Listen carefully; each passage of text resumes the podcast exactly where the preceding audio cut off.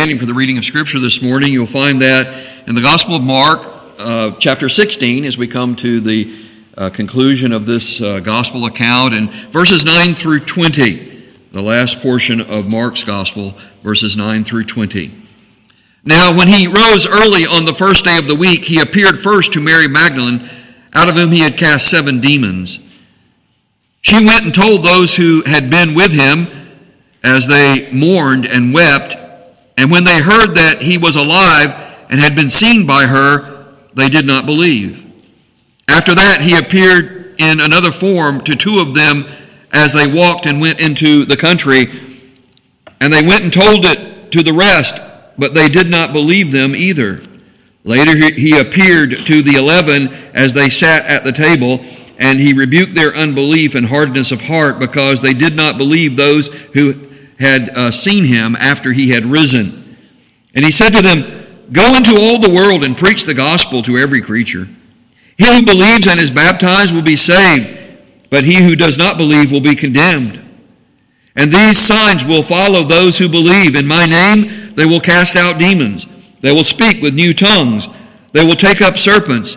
And if they drink anything deadly, it will by no means hurt them. They will lay hands on the sick, and they will recover. So then, after the Lord had spoken to them, he was received up into heaven and sat down at the right hand of God. And they went out and preached everywhere, the Lord working with them and confirming the word through the accompanying signs. Amen. And we'll end our reading of the Holy Scriptures there this morning. Please be seated. The Apostles' Creed is generally recognized as an authentic and historical statement representing the Apostles' teachings from Jesus, although not having been personally written or compiled by the Apostles. Uh, as I said, I think you probably know that. Also, we acknowledge that the Apostles' Creed, although uh, doctrinally sound and, and uh, viable as a confession in the uh, historical church of Christ, is not part of divine inspired or divinely inspired scripture. We don't say that the Apostles' Creed is part of the Bible. And so um, we know that. And yet we do find it to be valuable, even though we acknowledge that it was not written or compiled by the apostles themselves. Now, that brings us to a point of consideration this morning that is a little bit different than what we normally do when we're expounding through the scriptures and that is concerning the final verses of the Gospel of Mark chapter 16, verses 9 through 20. Uh, the most significant concern addressing this passage is about the divine inspiration and providential preservation of Holy Scripture. The really the question before us is do verses 9 through 20 of Mark chapter 16 belong in the Bible? Are they a part of the originally inspired and then providentially preserved Holy Scripture? And the reason I mention this is because the textual documentary history of these verses is part of the larger story of the providential preservation and the compiling of the New Testament canon of Holy Scripture.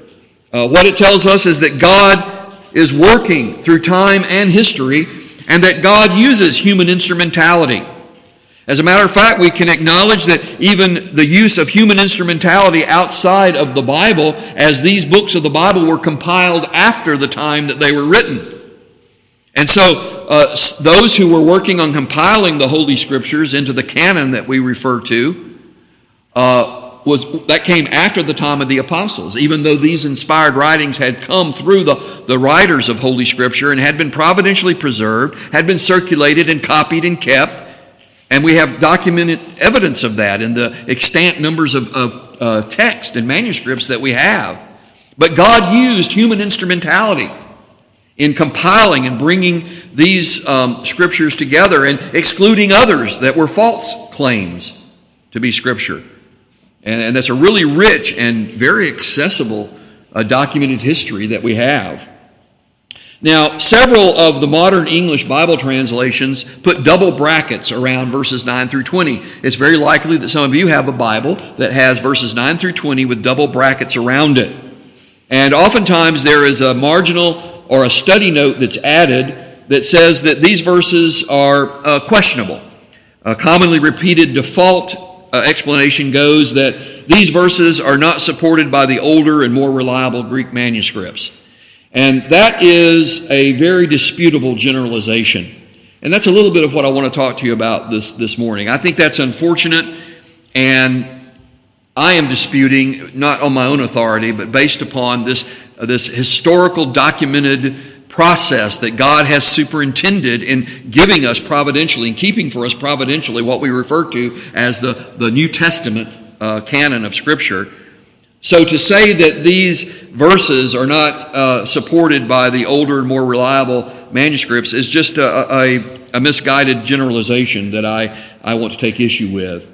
Uh, for about three generations now, we say uh, a generation's about 40 years, so you know, for between 150 and, and 200 years, uh, more specifically about three generations, a school of New Testament critique uh, regarding the text of the New Testament has developed, and it's come to dominate the academic field of New Testament text reconstruction, and this is known as the eclectic school. And I know you probably haven't heard of that, but what I'm wanting you to see is this is a fairly recent uh, school that approaches the uh, documents of the New Testament and uh, looks at reconstructing the New Testament from the various uh, uh, texts and manuscripts that we have. And this particular school relies on, on three texts, really, on three manuscripts, really. And I, I won't go into uh, the issue of that, but, it, but it's called the Eclectic School, and, and it's been around, like I said, developing for uh, about 150 years or so.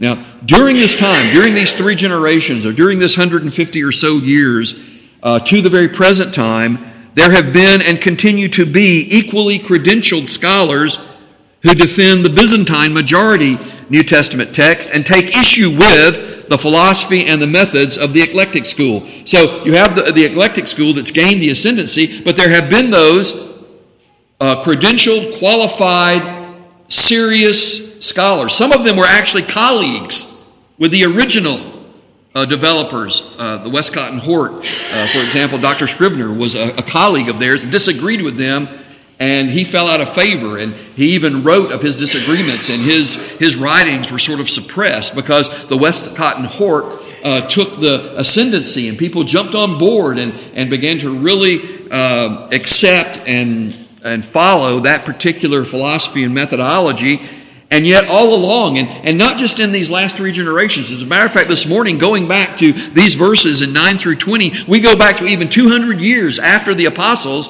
with witnesses to the authenticity of these verses. So, all along, the Lord has had his witnesses that have said, wait a minute, don't jump to a hasty conclusion here. Be careful what you say. And so, that's what's before us this morning in looking at verses 9 through 20, and uh, I hope that I can do a good job in encouraging you as to why I don't think we should just overlook these verses. Um, I will tell you that I accept these verses as a part of the uh, canon of Scripture and as a part of, of the original uh, text of Mark, and I'll explain what I mean by that.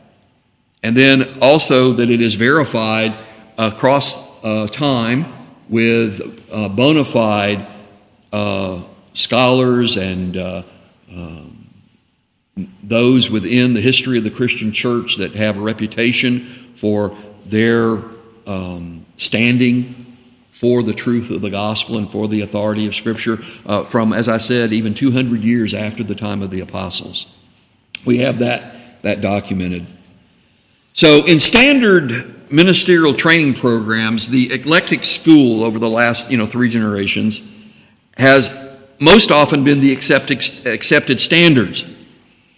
But what I find very interesting, and which I'm very glad for, over the past 40 years, there continues to be a growing influence for the Byzantine majority text that's been significantly aided by technological advances that we've had in that time period. And I say that I'm, I'm happy to report that because that's my generation.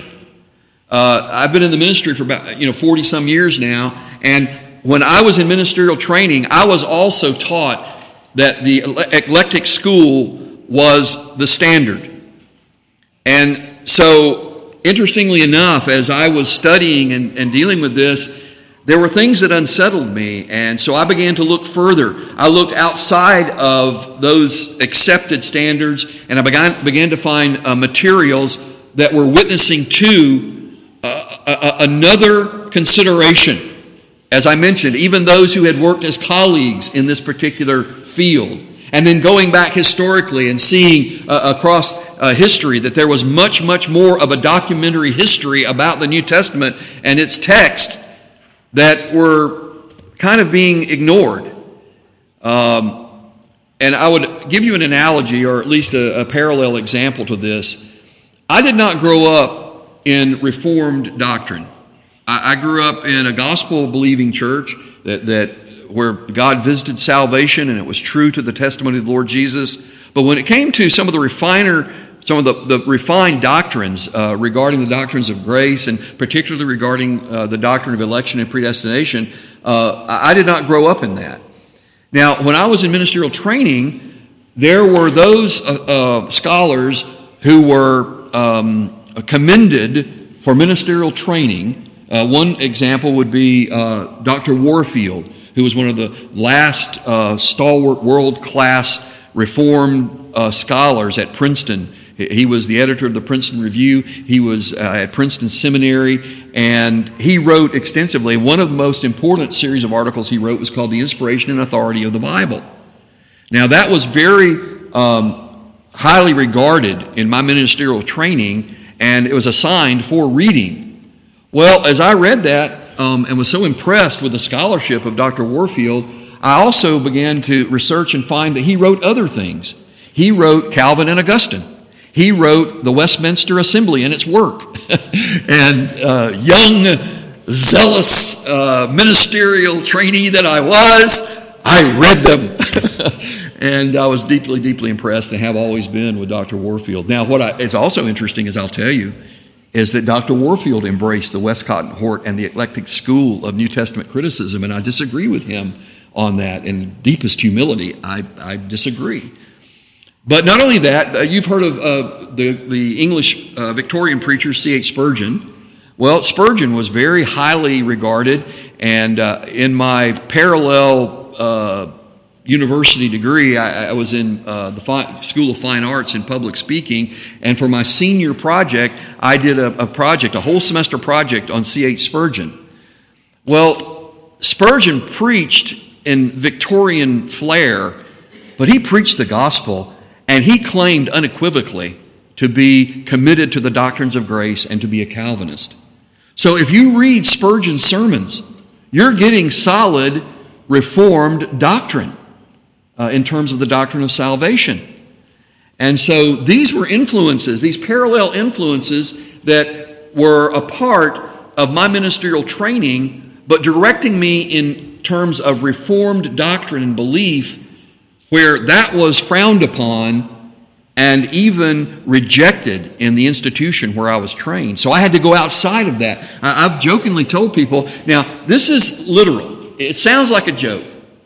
But in my early years, in my 20s, to find Reformed doctrine uh, material, books and pamphlets and the like, I was buying them out of a guy's trunk of his car.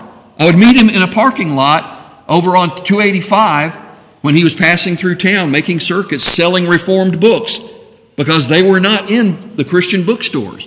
They were frowned upon and, and, and excluded, and people were you know, against it. And so, seriously, things that you and I today would more or less take for granted. And this is, of course, before whoever invented the internet. it was before that, before email, before internet. And so, I seriously, I was buying uh, doctrinally reformed, biblically founded, historically um, uh, identified materials out of the trunk of a guy's car. And so when I began to look into this issue about the New Testament text, I realized that there's another part of the story. And it was well documented with credentialed, uh, qualified scholars that just were not being publicized as much. But that's changed. And there's been a growing influence of that movement of uh, recognizing and of promoting the Byzantine majority text uh, in terms of consideration for the um, reconstruction of the New Testament text. Now, when it comes to verses 9 through 20 of the Gospel of Mark, this is what I want you to know. For almost 2,000 years, as I said, the earliest witnesses are about 200 years after the apostles to these verses of Mark, okay? So, for almost 2,000 years, the trustworthiness of this part of Mark's Gospel, verses 9 through 20, is attested by major Greek manuscripts, post apostolic patristic citations, the, these after the apostles' church uh, leaders and um, well known names of Christian uh, uh, witness after the apostles, names that you would know, they cite these verses from verses 9 through 20 in their writings and in their preaching. Ancient Bible versions have these verses in their collection. Lectionaries, which were the pulpit Bibles of that time, and were, there were assigned readings for the church calendar through the year, lectionary public readings assign readings from verses 9 through 20 of the Gospel of Mark. And as I said, qualified New Testament textual scholars who have published thorough reviews answering objections from the doubters and disputers about this text have continued to defend with good reason and with good faith the authenticity and to, to uh, stand against the dismissal or at least the questionable uh, approach to these verses 9 through 20. Now, I might also tell you that there is a similar debate that documented uh, 2 Peter. Some of the very same things that were said about this passage in uh, the Gospel of Mark are also said about 2 Peter. But once again, through God's providence and with the qualification uh, of well founded and well defended uh, scholars and documented testimony and, and evidence, we accept 2 Peter as we should, as in the canon of the New Testament. So, this next portion in the notes, I really want our young people to listen to very carefully. Every generation must stand and defend the authenticity of the Bible as the Word of God. Every generation is confronted with those who want to destroy the Bible, to dismiss the Bible, to discredit the Bible, to do away with the Bible for one reason because it's authority. We're hearing a lot about that right now with all these confused social issues and, and human identity issues going on, people don't want to hear what the Bible has to say because the Bible speaks authoritatively, it speaks unequivocally, it speaks clearly. And so, God used human instrumentality through the agency of the Holy Spirit's superintending, recording the living words of the Holy Scripture. Not only individuals, but also cooperation between divinely directed people, supernaturally attended by the Holy Spirit, to originate and to preserve the God breathed writings is documented in the Bible. Prophets and apostles used amanuenses. These were um, like recording secretaries or scribes. Some of the parts of the Bible were dictated to others to write it down. You might be surprised that, that Paul and Peter both used recording secretaries as they dictated uh, some of their writings to them as inspired apostles, and they were written down by a, a secretary or a scribe for them. Prophets and apostles, as I said, use these. There are also collections of Scripture collected and edited by more than one author or group. I know that you know not, the, the Psalms were written by different psalmists and may have been even collaborated on by some in writing them. It may not just been one author that wrote a psalm. It may have been the influence in the, uh, of a group in some of the psalms. We know that Moses and David, of course, wrote most of the psalms, but we have others who are identified for us as having written the psalms, and those psalms were then collected by editors or uh, a group and also the, book of Proverbs. The book of Proverbs, we're told, while, while Solomon's influence and imprimatur is there, we're also told that Hezekiah uh, establish a commission to gather Proverbs. And so they were not all written by um, Solomon, but were later collected, Solomon's Proverbs and the collection of other Proverbs, into the Holy Bible, uh, superintended by the Holy Spirit, but under the direction of King Hezekiah and uh, his commission. So, recognizing these techniques as common to human documentation and publication must not be confused with those intellectually dishonest anti Bible disputers who want to tear the Bible apart. When we say that, that God used these means, and while we even have evidence, and it's identified for us in Scripture itself, that God used these means of collecting, documenting, uh, editing, and uh, publishing, we're saying that that is self evident. The Bible claims that. And we don't need to, in any way, try to uh, um, ignore that. We can say, sure, God used those means. He identifies it for us, He tells us He used those means. But that's different than those who want to tear the Bible apart and uh, who want to question uh, its authenticity. And usually behind that, there's a bigger question of denying even the supernatural origin of the Bible, saying that it's just a book of myths, that it's a book of legends, that it was drawn together and put together by humans, uh, and that oftentimes it was after the fact. That uh, when it comes to prophecies, oh, they wrote that after it happened. The only reason and the only basis they have for saying that is their own prejudice. They don't believe the Bible. And so the fact that God used these means and identifies for us in Scripture that He used these means should be a, a point of encouragement for us. And it allows us to confront those disputers who would deny the authority and the uh, original uh, divine origin of the Holy Scriptures.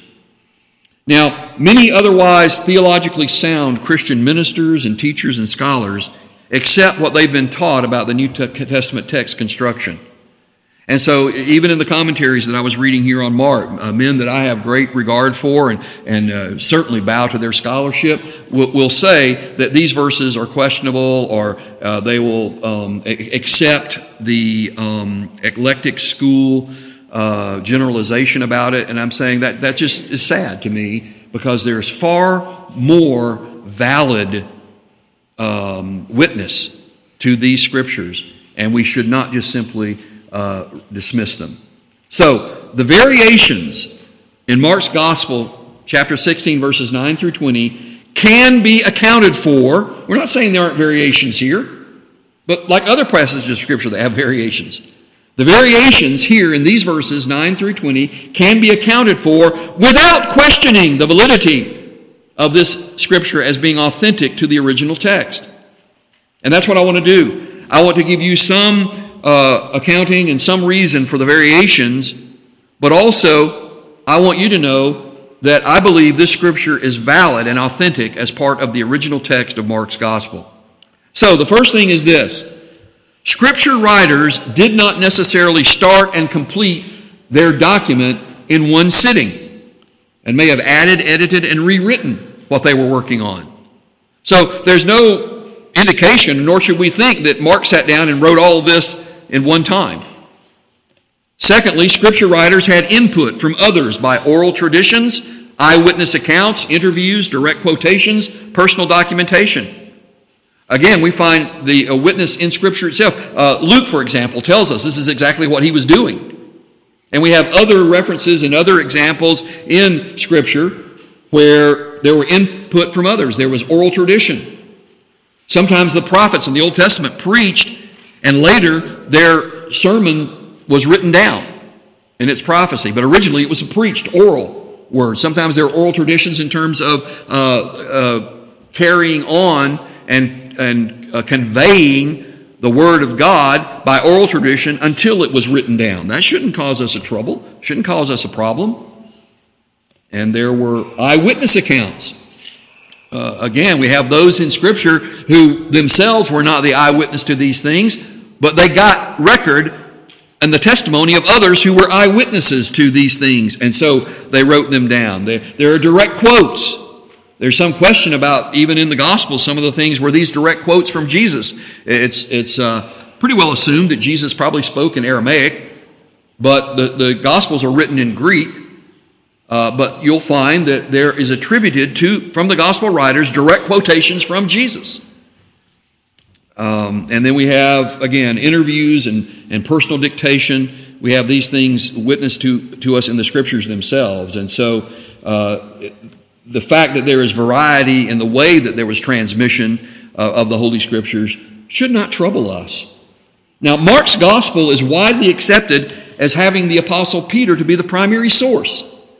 And I do think that's significant because Mark may have been interrupted and stopped at verse 8 in chapter 16. I, that's what I think happened.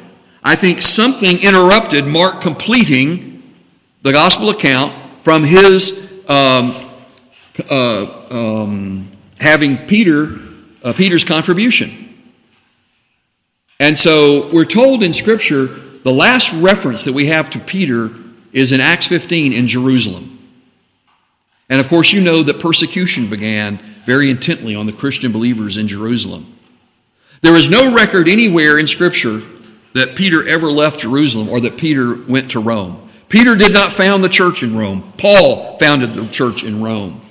There is no biblical warrant for saying that Peter was involved in the church at Rome. There's every biblical warrant to see Peter uh, recognized in Scripture as one of the leaders in the church in Jerusalem. And it's very likely, based upon what the Lord Jesus said and warned Peter about, the time will come when you're old, you'll be bound and go where you don't want to go. It's very likely that Peter was martyred during Nero's persecution in Jerusalem.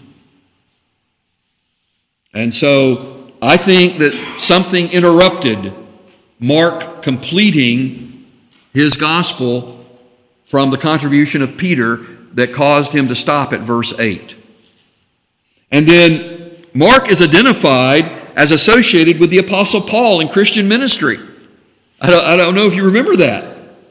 But very significantly, Mark is identified. As a matter of fact, one of the most significant uh, disruptions happened between uh, Paul and Barnabas. If you'll remember, Mark, John Mark, was Barnabas's younger cousin.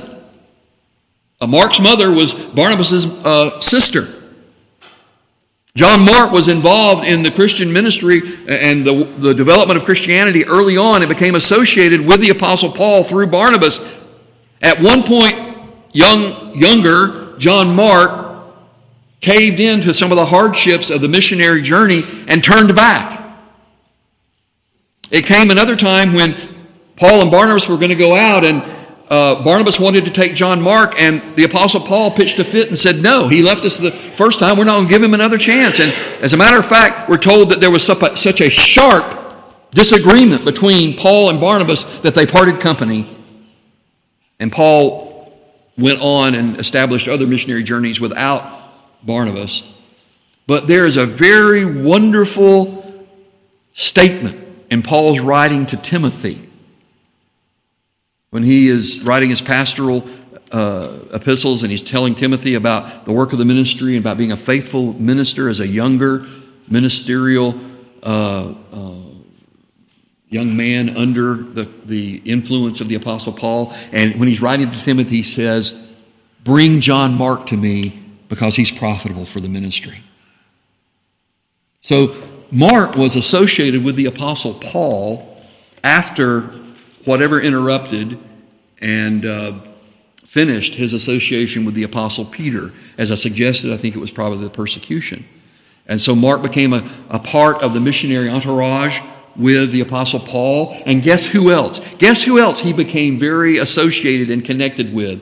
Luke, Dr. Luke, who wrote the Gospel of Luke and Acts.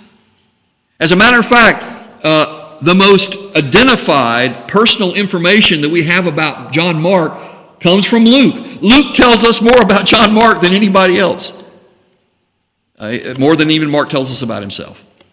So, I believe in this relationship with the Apostle Paul and especially with uh, a missionary companion, Luke, that Mark finished his gospel account, verses 9 through 20, at a different time and it may have been even with different sources, the Apostle Paul and Luke influencing him in writing the conclusion, verses 9 through 20, at a later time. But I believe it was written by Mark or perhaps co authored with Mark and with Luke. And the reason why is that linguistic analysis of these verses 9 through 20 shows some vocabulary, grammatical, and syntax differences with the main body of Mark's writing.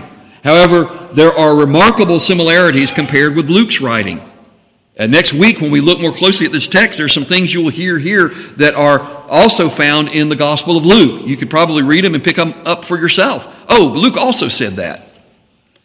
And so when I found it very interesting that there were those who were disputing the uh, linguistic analysis of, of verses 9 through 20, saying it differs from the main body of Mark's writing but they didn't look anywhere else. They just said, oh, this doesn't kind of match up with some of Mark's other writing. And yet I started looking at it and started beginning to do some initial linguistic analysis and found, well, guess what? There's some remarkable uh, uh, agreements between these verses and uh, Luke's writing. And that goes to the grammar, the uh, vocabulary, and the syntax, not just to the stories, but actually to the uh, nuts and bolts of the language itself. And in the linguistic analysis, there are remarkable similarities in verses 9 through 20 with, uh, with Luke's writing.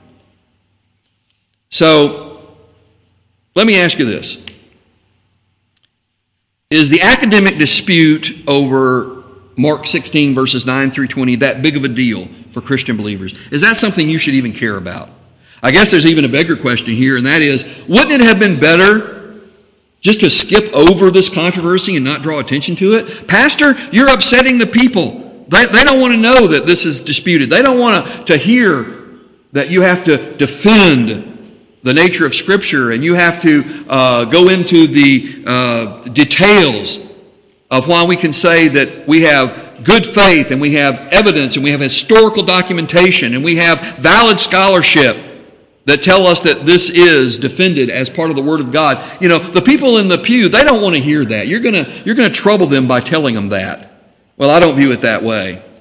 I believe for Christian believers to have their faith in the divine origin and the providential preservation of Holy Scripture to be strengthened. And that's been my desire this morning. I know there's technical stuff, and I know some of this is like, mm, I'm not sure what all that means, and, and I do struggle with that a little bit because I don't want you to be unsettled, but I do believe it's my responsibility as a pastor to encourage and to strengthen your faith that in the divine origin and in the providential preservation of the Holy Scripture, we can say, This is the Word of God, it's not the Word of men. And what I've tried to do this morning is to at least indicate to you from my position in watching for your souls and for commending to you the Holy Scriptures that this portion of Mark's Gospel, 9 through 20, has every uh, um, credible defense for being accepted by me and by you, and historically within the Christian church, as the valid Word of God. I believe it is my ordained duty to my Lord Jesus Christ and the head of the church to tell you these things and to, to encourage you to believe. Did you notice in these verses, we'll come back to it next time, but I mentioned this last week, that what is very significant is there is a theme that carries over from verse 8 on into verses 9 uh, through 20. A very significant theme, and that is believe. Believe. And Jesus rebuked their unbelief. And so, of all things this morning, whether you understand about the eclectic school or the Byzantine majority, I can't even say it, Byzantine majority. It sounds like something you would order at a restaurant. I'll have the Byzantine majority. Um, the real point is you can have confidence. And that confidence is the work of faith. It's not a blind faith. Sometimes it's a, actually going outside of the box of even some of the received and established uh, witnesses, as in the case of election and predestination. I believe all of us have gone outside the box of evangelicalism and said, no, we embrace the whole counsel of God. We believe even the things we don't understand. We believe that God will do what's right. And when the Bible says that God predestines and elects those who will be saved and that He gives them the gift of faith, they cannot save themselves. We have embraced and believed that. And we have done that in humility, not thinking ourselves better than our brothers and sisters who are outside of that box or who are inside the, the box of saying, no, no, you know, that wouldn't be fair. We've said, no, it's not about being fair. It's about God being God. Now, we've embraced that, and we've embraced that in, in many ways as a minority uh, theologically. And so, what I'm saying to you is there is good reason for accepting these verses, verses 9 through 20, as part of the original text of Mark's gospel through the examples that I gave you this morning. and to confirm and say, no, this is something that the Holy Spirit would have us believe and look into and learn from. So, what are we going to learn from these verses? You know, the Holy Spirit authorizes these verses as originally inspired and providentially preserved Holy Scripture, written by Mark and perhaps co authored by Luke, but it completes Mark's gospel here. And what I want you to consider, and we're going to look at this more closely next week in verses 9 through 20, that this is an apostolic epilogue. So that this scripture is validated by other scriptures, comparing scripture with scripture. There's nothing here that should throw us a curve and say, oh, that's questionable. Now, I know the thing about picking up snakes and drinking poison is going to be at the top of your list. Well, how could that be? Well, we're going to look at scripture. Are these things elsewhere represented or, or, or validated? And what do they mean? I know that there is a subculture that has um, falsified these verses. A subculture that says, you know, you take up snakes and you drink, you know, snake venom and all this, and that's how you prove your faith. That is rejected throughout Scripture. Even if these verses were not in the Bible, that would be rejected, that kind of behavior. So, verse 17 does not validate picking up snakes and drinking snake poison. That's a subculture that has violated what Scripture teaches. But what do we have in these verses? We have an apostolic epilogue where Jesus is saying what he had previously told his apostles and what he tells us, his church, that he was a going away into heaven. And going away into heaven even though we would not see him with our eyes, there would be a greater presence that he would manifest, and that we would do greater works than the earthly works that he did. There are greater works than raising the dead. There are greater works than casting out demons. There are greater works than healing the sick. And the greater work is what Jesus identified as a purpose of the gospel, and that is the eternal salvation of souls that goes beyond this world and beyond this life. This is an apostolic epilogue that validates that Jesus commissioned his apostles, and through his apostles, commissioned his church on earth, the visible church that you and I represent as part of the invisible church, of the ongoing work and promise of the great commission of Christ, that he is the Savior of the world. And so when we look to these verses next week, that's what I hope that you'll be encouraged about is that this apostolic epilogue confirms for us that the gospel is continuing to go forward, that Christ is with his church, and that the signs of the apostles validated the greater works that you and I are to be looking to. And that is the work of the soul.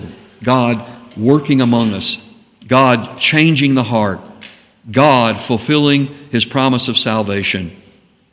So we don't try to go back and try to um, reinstitute the signs of the apostles. Any more so than we go back and try to uh, say that we are that, that, that, that, you know we are Christ, and I, that's another broad and and um, continuing error and falsehood that's around today. People who claim that they are deified through Christ, that they're little Christ as becoming divine and having the divine authority and power and claiming immediate, un, unmediated uh, connection with God. That's a false religion. That's a false belief. That is anti Christian. And what Jesus said, there will come false Christ and antichrist, and we need to be aware of it. They'll, they'll, there will come false prophets, there will come false apostles. And so we need to be founded in Scripture and not be led astray by these things. And so this apostolic epilogue confirms for us from other portions of Scripture what it is that is, is meant by the Great Commission and how it is that we, not claiming these false powers and false authorities, submit to the divine authority from the Holy Scriptures. Scripture tells us what to believe, Scripture tells us what to do. Scripture is not contradictory, and Scripture is not picked apart by human claims. But rather, let's look at the, the um, combined witness that we have from the preservation of the Holy Scriptures. So we'll look more closely at verses 9 through 20 next week. Um, it is based upon the authority of Scripture that we keep this Lord's Supper. Why would we do this? And why we, do we do it as often as we do? We're given the liberty as identified in Scripture. We're told what the elements were. How do we know historically what the elements that we use in the Lord's Supper were? Because it was on the Passover. We know how the Passover was documented, and we know how the Lord Jesus took two of the elements from the Passover. He took the unleavened bread and he took the wine. He let the other elements go. And with those two elements, he said, These represent my body and my blood of the new covenant. I cannot overly, overly emphasize that.